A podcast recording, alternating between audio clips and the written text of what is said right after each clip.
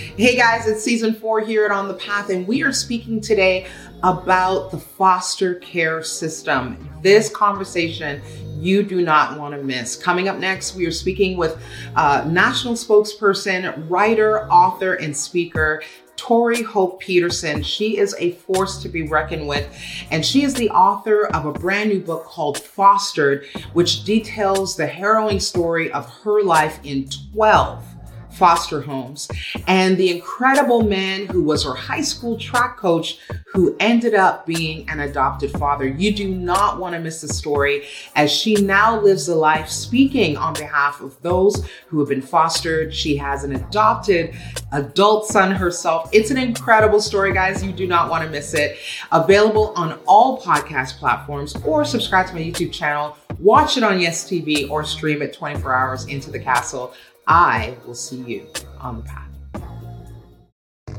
You're listening to On the Path podcast with Cheryl Nembhard, brought to you by Fight for Freedom. Follow Cheryl Nembhard on all social media platforms.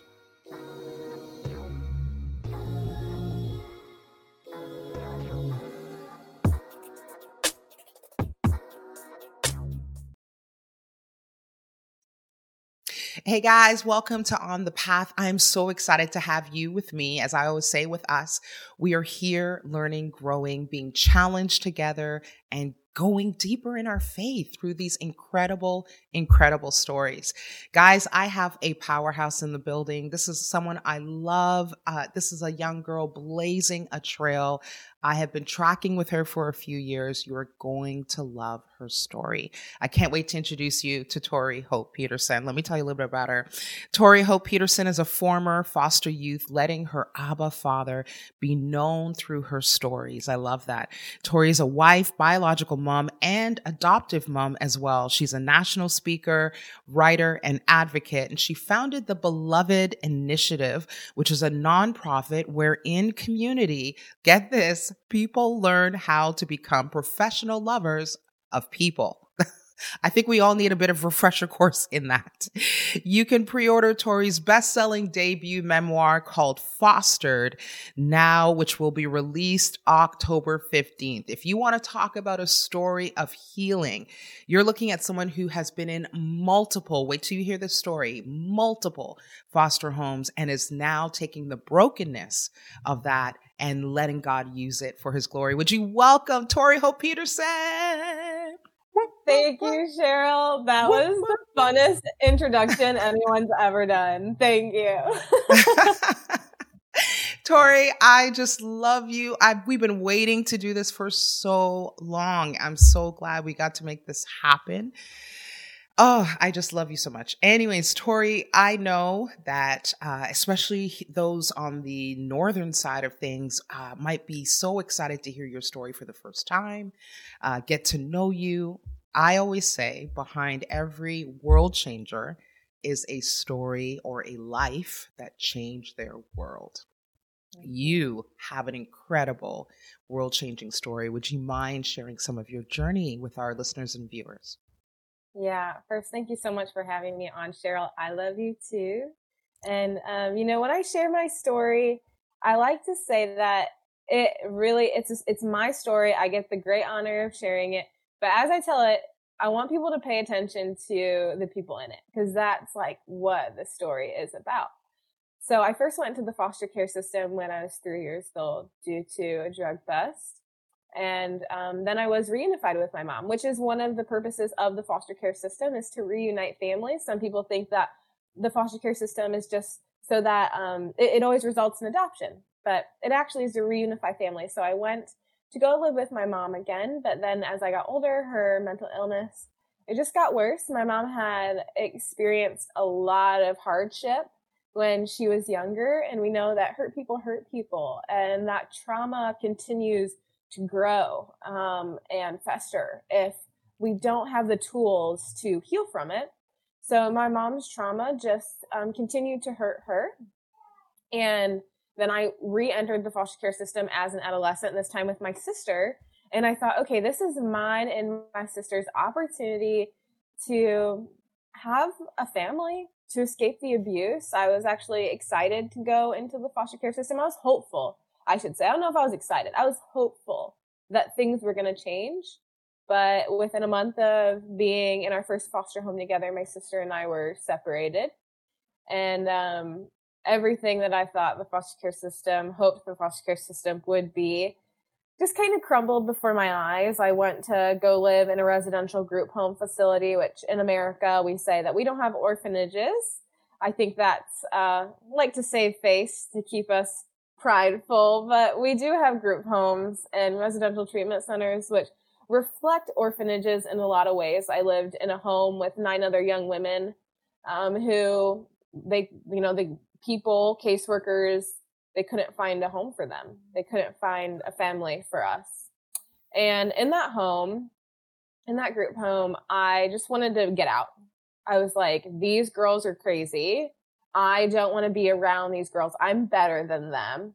And I started to go to church on Sundays just because I wanted to get out of the house because the only place that we went outside of the house was the school really. Wow. Because it was all, it was all on like campus. Um, like even the school was on the campus. And so we didn't get to like go out very much. And I was like, I'm going to go to church. And within that, I started hearing these messages about forgiveness. I thought about my mom and kindness. And I thought about the girls and how I wasn't, I wasn't very nice to them, thinking that I was better than them. And I also started going to counseling. There was mandatory counseling that we had to all do through the program. And we also had to do group counseling. And through the group, there was one young girl who was sharing her story. And I realized through her story that I was very similar. Our stories were similar. And I oh, thought, wow. um, you know, she had hurt some of the girls in the home and I thought, you know, if our stories are similar, then could I be like doing the same thing that she's doing without even knowing? Like, could I actually be hurting people? Could I be a hurt person that's hurting people? And um, I thought I, I was like, I, I, possibly am. And I think out of fear, I was like, I don't want to be a hurt person who hurts people. I want to be a healed mm. person who has a part in healing people. And so I started taking counseling really, really seriously. And throughout my life, I always go back to that story and understand that there is so much power when we listen to other people's stories and we see people not as a problem, but as a mm. solution. Because it was in listening to these girls and learning to the learning from these girls who I thought were the problem, who I thought I was better than, that right. I actually grew and I actually have become so much of who I am because of those girls in that group home. Wow. And Tor- Tori, what a life. I mean, I can't imagine going from foster home to foster home. I can't imagine the the despair, the frustration, the anger, the feelings of being abandoned, rejection, all the things that young people work through even outside of that kind of tough, stressful situation. But then adding that as well, I'm just so thankful that you were strong and that you are here and that, you know, you didn't, as you said, make harmful choices. And was there like a turning point for you? Like cuz you're you're like incredible now. I mean you're a, you're just you're speaking everywhere. You're a champion for the foster care system. You're such a voice. What was the turning point? So i go on from that group home. I moved throughout 10 more foster homes um, and, and throughout sorry my, pause pause how many foster homes i just want you to say that again so I lived through 12 foster homes total throughout my entire time in care. Wow. 12 foster homes. Yeah, and I felt super displaced, just like you said. I felt like I didn't belong anywhere. And I would say the turning point, it, it happened when I had a foster mom who started taking me to church every Sunday. And like when I was going to church in the group home, I was going to church in the group home, but that didn't really mean anything to me. I was really just trying to like get, get out of the house, get away from the girls. And then I had a foster mom who was taking me to church and, um, there, there's just a community there. They had really poured into me and they, they had a heart for the foster care system. The church had started a nonprofit to serve foster youth and foster families. And then they would ask me to like share my story on stage and they would and i think like i wasn't even a christian then i think there was a lot of people who would be like that was so unwise that those pastors did that and they would almost like shame the pastors but what i see that they did they were planting seeds for everything that i'm doing now and i had no idea that that's what they were doing but they saw who God had created me to be. And they said, we're going to cultivate this. Like we believe. And they, they just spoke over me. Like you're, you're anointed, you're appointed, you're called. And of course, like I'm like 17, I'm not Christian. I don't even know what those words mean. That's like Christianese. But right. Uh, they still spoke life over me, which contradicted all of the lies that had been spoken over me. And then I had a track coach who came into my life and he said, Tori, I believe that you can go on to the state track meet. I think that you can win it, which I was like, I'd never heard anything like that. Like people did, it, it was such a, ta- like my church was telling me you're anointed, you're appointed. I didn't know what that meant. It wasn't tangible. It was way out here. And my track coach gave me something so tangible. Like you can go on and win state, you can get a scholarship to college. And that's what I wanted. I just didn't know it. So, um, I, I went and I trained with him and we became very close. He was like the father figure that I had always wanted. And that year I became a four time state champion in track and field that's what allowed me to go to college um, on a full wow. ride scholarship. and only- a four time four time state champion. Yes, yeah. That's incredible. Thank wow, you. Wow, congratulations, Troy, on that. Wow. Thank you. And that that really was a turning point because it was such it was a tangible victory that I could see. Yeah. I just felt like God was on my side.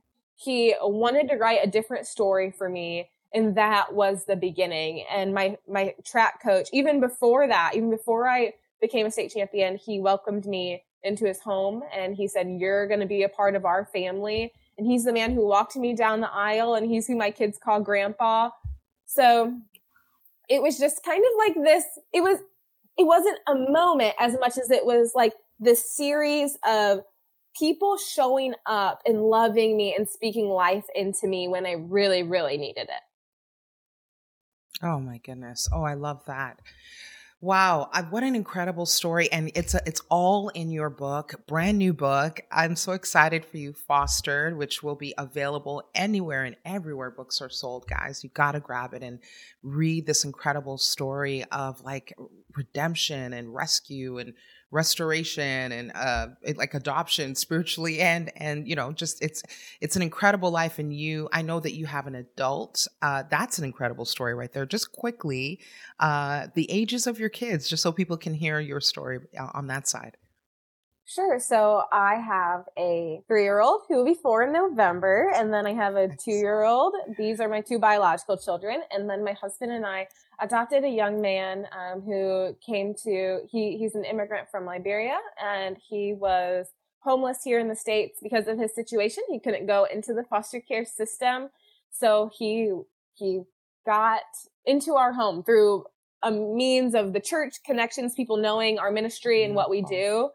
Um, and then he lived with us for a bit and he asked us if we would adopt him. And um, I honestly, Cheryl, honestly, I thought if we adopt him, people are going to judge us because we have a, right. we have a, like a five, five year gap um, in age. And I thought if we adopt him, or no, it's six, six, I don't even know how many it is. It's some kind of years. It's funny because I don't even think about it anymore. But, um, I was like, people are going to judge us and think it's weird. And when my track coach took me in and when he adopted me, people judged him and thought it was yeah. weird. But then I see, I'm like, he changed my life though. He changed the trajectory of my life and he's chosen mm-hmm. love again and again and again. And when we're walking hand in hand with Jesus, when we say yes to Jesus, we're going to look crazy and people are going to make fun of us. People make fun of Jesus. Right. So oh, we, that. we said yes to him and we adopted him um, about two years ago now. And then we now have my sister, who I was once separated from, now living with us. Oh, you reconnected with your sister. Oh, how incredible.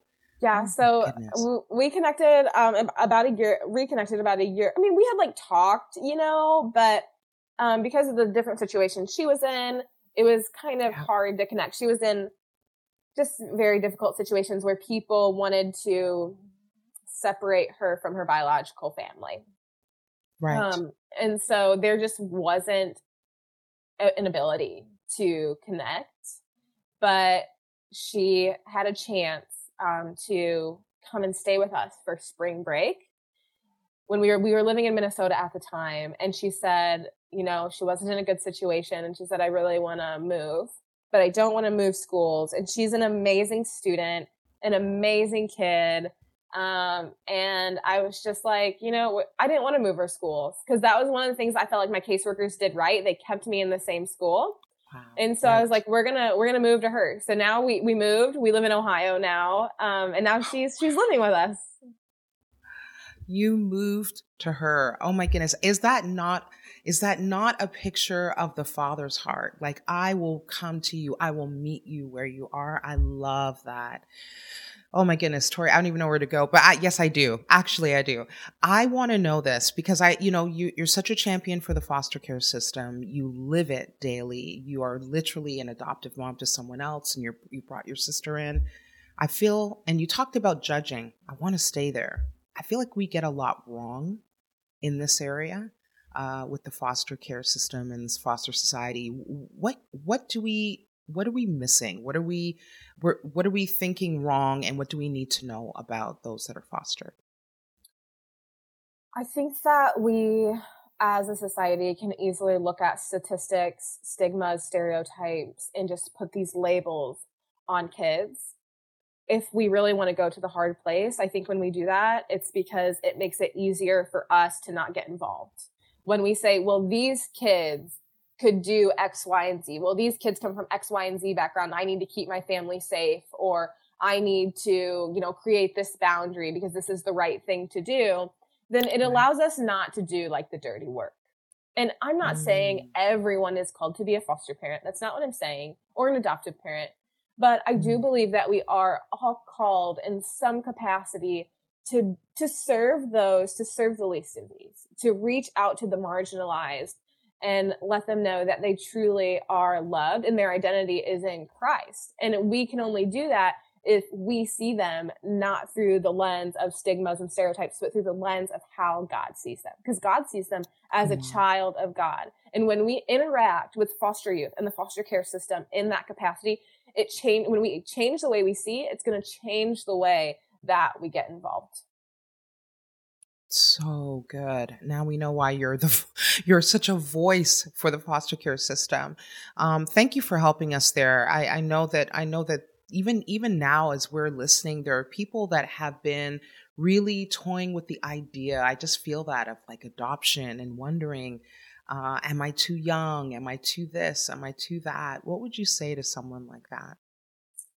Yeah, I think that like we all have those doubts about ourselves. I think the number one thing I hear is that I would get too attached. And I love that mm. because that's exactly what youth in foster care need. They need connection. They need attachment. We know that the thing that is like most healing to kids who come from hard places and even for for like me and you people who are right. who have went through the process of healing we know that the most healing thing is connection it's relationship. Yes. And so if you're scared yeah. of getting too attached, like go ahead. You need to jump into it. You'd be great at it. but I would oh, say, so you know, I think I think in everything that we do, and I pray for it all the time, and I still don't think I, I have it, but is discernment. Um, we need to pray for discernment to see what part do we play in all this. And when I look at, you know, the story of my track coach, people are always like, they just assume he's a teacher because he was a coach, or they assume that he was a nonprofit or he was a pastor. But my track coach, he's a factory worker. He worked in the factory during the day and then he came and coached track uh, in the evenings. And he was, he's just the most ordinary, humble man. And I think he could have easily said like, oh, I'm just too ordinary. Like, oh, I have this factory job. Like, I can't take in a, like a kid. But he said, I'm gonna just show up and love the person in front of me. Wow. Ooh. Oh man. So God is calling all of us as ordinary people to just show up and love the person in front of us. That is powerful. My goodness, that alone, I would grab the book. That alone. Um, speaking of the book, how how did it even come to be? How did how did tell us about the process and and what's your hope for the book? Yeah, this is so like this question is just I never know how to answer it, but I'm going to tell you a story because someone just reached out to me yesterday and they said, "Would this book be good for youth in foster care, like teenagers in foster care?" And I was like, I, that's who I wrote the book for. I wrote the book for kids who had gone through something like me, I thought I'm going to write a book where I, if I was 18 year old, 17, 16 year old Tori, I would grab this off the shelf and I would find hope in it. I would know that there was a purpose and plan for my life and I would be able to find hope in the despair of moving from home to home and feeling like no one loved me. That's the book I wanted to write. And I thought her question was so crazy because with, where the book has went is it has been educating people who want to get involved and it's been educating people who who help and serve kids in some capacity who come from hard places. And it like I love that it's a resource. Um, I love that that's what God God has made of it, but it mm-hmm. was really just a book that I was like I want the teenager in foster care to know that they truly are loved. Oh, I love that. I love that. It's it's it's a book about love on both sides. more more more capacity for us to love the people in front of us, but also to let them know that they're loved. I love that. Um, it's everything you're saying is like flowing into the next question. I know you didn't plan that. Speaking of love, uh, you have an incredible ministry initiative called the Beloved Initiative. I love that title. Tell us a little bit about it. So I formed the Beloved Initiative in 2020 during the pandemic um, when I started just doing this work. Somehow, when everything shut down, that's when I started getting more. I got like just more speaking engagements, and most of them were virtual. Um, but I, I started to realize that there's like a ministry here. Um, and actually I was just like, I was sharing on social media, telling people, um, about the foster care system, sharing my story. And I thought I was just, I was just storytelling. And then people would come to me and they would say, how can I support your ministry? And I was like, oh, I have a ministry. It's like, okay, I guess I have a ministry here. Um, I started the Beloved Initiative because I really didn't want, like, with, when you're on social media, you, I felt like I, I so easily became the center and I became a large voice in the foster care realm. And what I was afraid of was that I was going to be almost drowning out or mm. speaking over other voices. And so I started the Beloved Initiative because I firmly believe that like you can't be a voice for the voiceless. I don't think that that's helpful. And that's that's something that people kind of ask like you're a voice for the voiceless. And I was like, "No, I really don't want to be. Like right. I want to give them a space and a place to share their voices because their voices oh, matter. Good. Their stories matter. I want to amplify yeah. them and I want you guys to listen to not just me, but listen to them. Um, and so that's what the Beloved Initiative intends to do. I started started with um, taking youth in foster care and former foster youth with me to speaking engagements so they could see the power of storytelling and they could see what their stories could do if they wanted to do something in that capacity. And then we um, got billboard places, like billboard um, advertisements to donate billboard spaces to us. And I had youth in foster care and human trafficking survivors begin to create art. And we asked the question, what do you want people to know about you as a survivor? And we put that on the billboard. Um, and now we are moving towards, yeah, now we're moving towards um, writing retreats and workshops for survivors who want to share their story. Because when I wrote, I wrote my book and people, survivors kept coming to me and they're like, I want to share my story, but I don't know how. And I really believe, like, I don't want to give the enemy too much credit. I don't like giving him too much credit, but I really believe there is a stronghold on survivors like the enemy has a stronghold on them and sharing their story. There's so many attacks. The enemy does not want voices to be amplified because he wants the abuse to keep happening. And so I just decided like we are going to defeat the enemy and we're going to create workshops and we're going to create spaces and places, holy spaces and places so that these women can come and really it, it's open to men too. That's just not who, uh, it, like submits the applications because that's not who I speak to, I guess. But, um, these survivors are going to come and they are going to learn how to share in a way that brings them healing and in a way that brings healing to others. Oh, I love this story. And can they find all of that like on your website? Anyone that's curious about that? Great. Yeah. Yeah. Yeah. Yes. Yeah. Uh, I can't wait. So why, why don't we drop it right now? Go ahead. Tell us your website, please. Yes. So my personal website is Tori Hope Petersen, and that's S E N, not S O N. And then the Beloved Initiative is just belovedinitiative.org. Beautiful. Love that.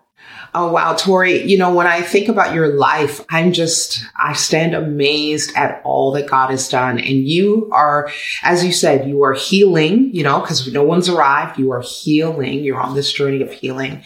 And um, it's incredible to hear how you are now being this like instrument for others to heal. Um, I can only imagine how many people that are listening and watching that have a shared experience, maybe not as, uh, you know, step for step, but trauma, woundedness, like abuse, just deep, deep wounds as a child. I know I have them and still working through. Uh, the healing journey. What would you say to someone who feels stuck, feels like maybe they can't get past it, or it's just always showing up in their life? Mm-hmm. Yeah, well, I think that I want to be honest because I think that people can look at me and they can think, okay, she is healed. She has, she's like right. at, at the point of, she's at her peak. But I still have, you know, these words that circle in my head that, you know, they were the toxic and hurtful things spoken over me when I was a kid. And they still make me question my identity and all that I'm doing and I still struggle with anxiety. And I, I want to say that those things, even in the people you might look up to, are normal. Um, they're often just not being talked about. And with practical advice, I want to encourage people to be in community. I feel like that's what's been the most healing thing for me is when people speak truth over me and they tell me who I'm, who I am and who God created me to be and what I'm called to when I'm questioning it because of what was spoken over me as a kid. Um, because that, I think that it's really what brings us to these places of extreme anxiety or depression or not right. feeling like we can overcome is the lies that people and the enemy have planted in our head because those lies stop us from doing what God has called us to do and they stop us from believing who God has created us to be as people with a purpose and a plan and potential to change other people's lives, to love people mm. deeply. That's really who God has created us to be. And the enemy doesn't want any of that. So I think if we are surrounding ourselves by people who speak truth over us, um, then then we can step into those places um, that that God has called us into. And when we're walking in our purpose, when we are um, confident and not not like confident, not like this confident, like oh I can do this, and like not confidence without right. insecurity, but confident in a way of like okay, I think I think I'm going the way that God wants me to go. Um, we start to heal and we start to see the good works that God is doing through us. And we believe in doing all these things. We believe in who God has created us to be. Oh, wow. So beautiful, Tori. Thank you for that. You know, um, as we kind of like began to wind down in our conversation, which was amazing, as I knew it would be, I knew it would be.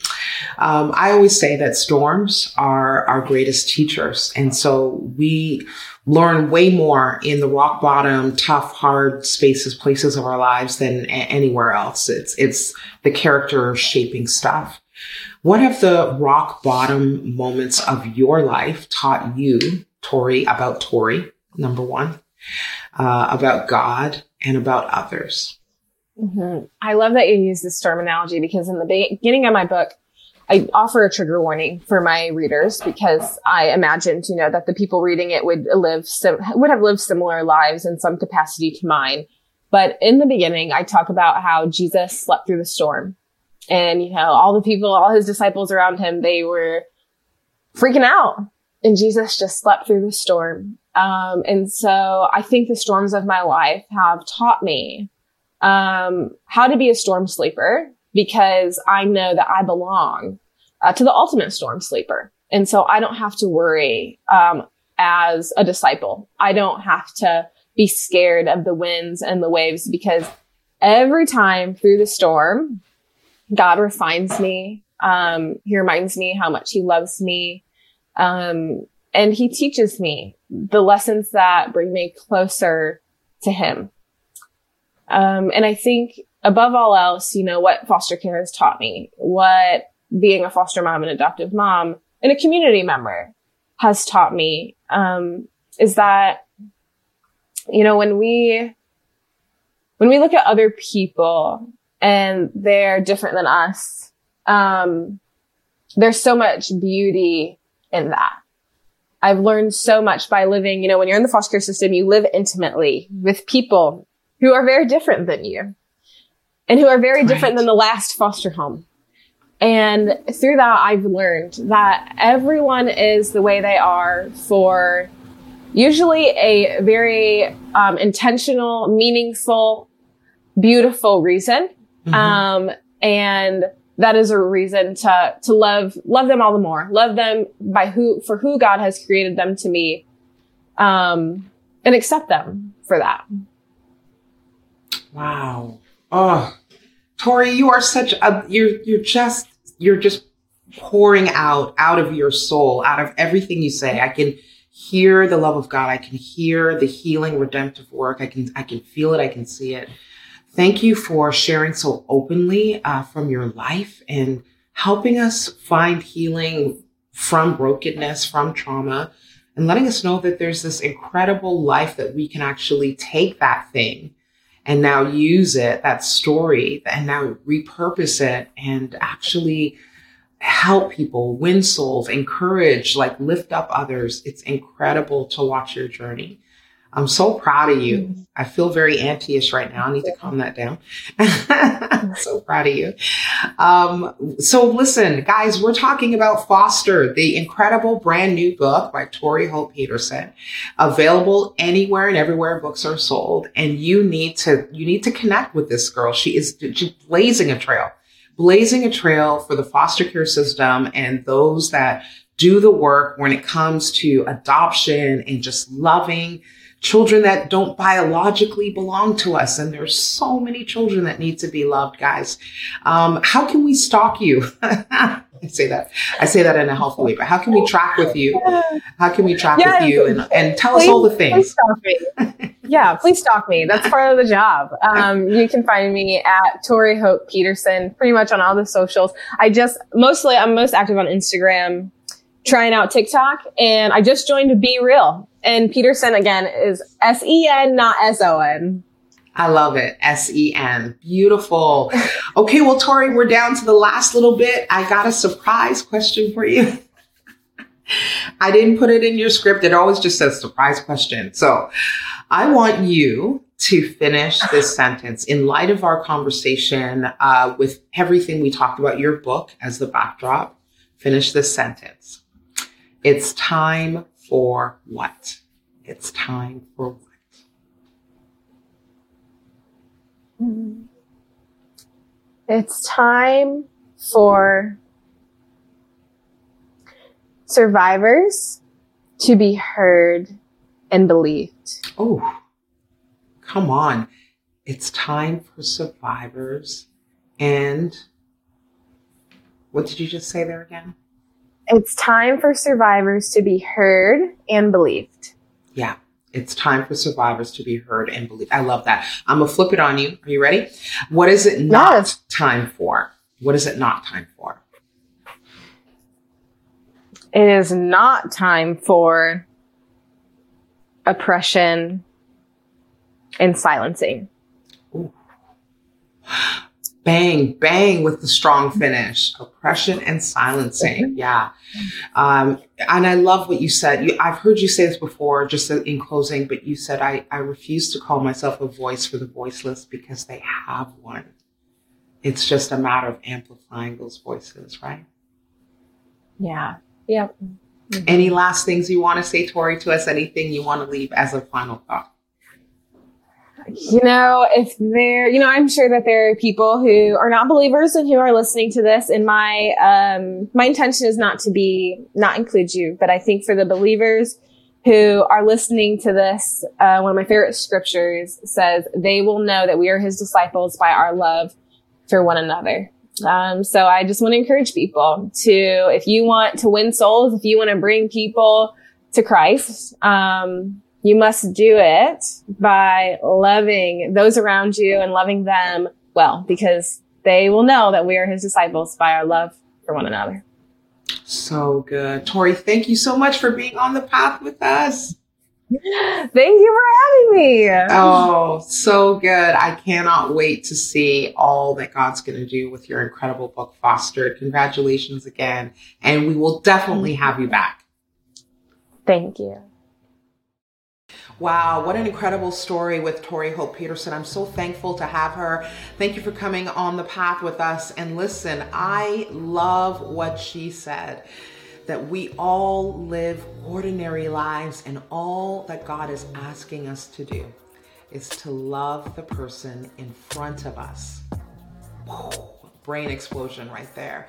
I think sometimes we complicate this call of God that we have, or I'm going to do all these big things, but sometimes it's the most simplest things that make the greatest impact. So I have a question for you. Who are you going to love today? Who are you going to embrace? What person will you welcome? I, I pray that you will be a voice and a person of change in this hard, hard season that we're in. Guys, keep living, keep learning, keep loving intentionally, and I will see you. You're listening to On the Path podcast with Cheryl Nembhard, brought to you by Fight for Freedom. Please like, download, and subscribe. This has been an Exusia Media production.